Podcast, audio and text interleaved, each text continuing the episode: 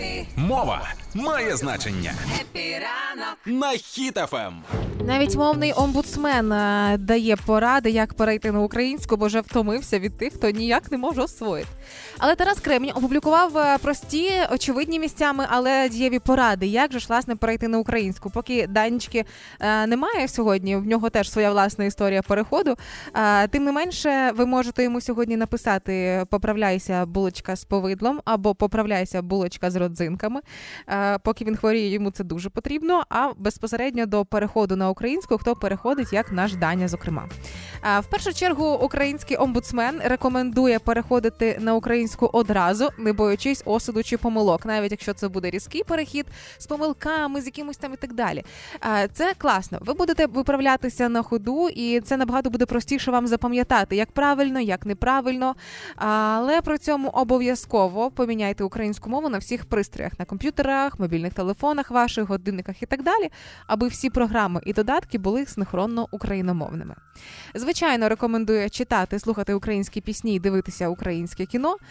Ідеально, якщо зможете читати собі трошки вголос, хоча б трошки під ніс пробубніти, аби не тільки е, візуально сприймати українську, а і для себе вимовляти, навчитися і до цього звикнути. Писати українською ясне діло, і рекомендую Тарас Кремінь згадати наші 7-8 класи, коли пам'ятаєте, в школах на уроках англійської там чи іноземної мови у нас часто були словники з новими словами, де ми писали слово, транскрипція і переклад. От щось подібне він теж рекомендує, аби ви могли записати чи в нотатку в телефоні, немає значення, чи якийсь блокнотик, щось нове, що ви почули, що вам прям там сподобалось, і ви можете забути. Це може бути якесь там чи нове слово, чи якийсь фразеологізм. Немає значення, просто те, щоб ви хотіли запам'ятати. І, звичайно, запишіться на курси з української мови, розмовні клуби, онлайн-ресурси для вивчення мови, що завгодно, що допоможе вам ще більше говорити. І ось таке, що завгодно, може бути і наша зіночка, продюсерка шоу «Хепі ранку».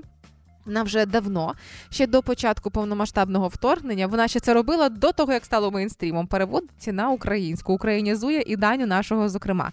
Тому я би вам рекомендувала теж її знайти в соцмережах інстаграм om.зінченко, Олена Зінченко, або в нас із Данією в друзях в підписках ви її легко знайдете. Бо на цю дамочку покладена відповідальність інколи не тільки українізувати, дерусифікувати людей звичайних, а й цілі міжнародні корпорації. Там можна зіночці довіряти сильно. А як ні, тоді стане різко. А ні, я балуюсь.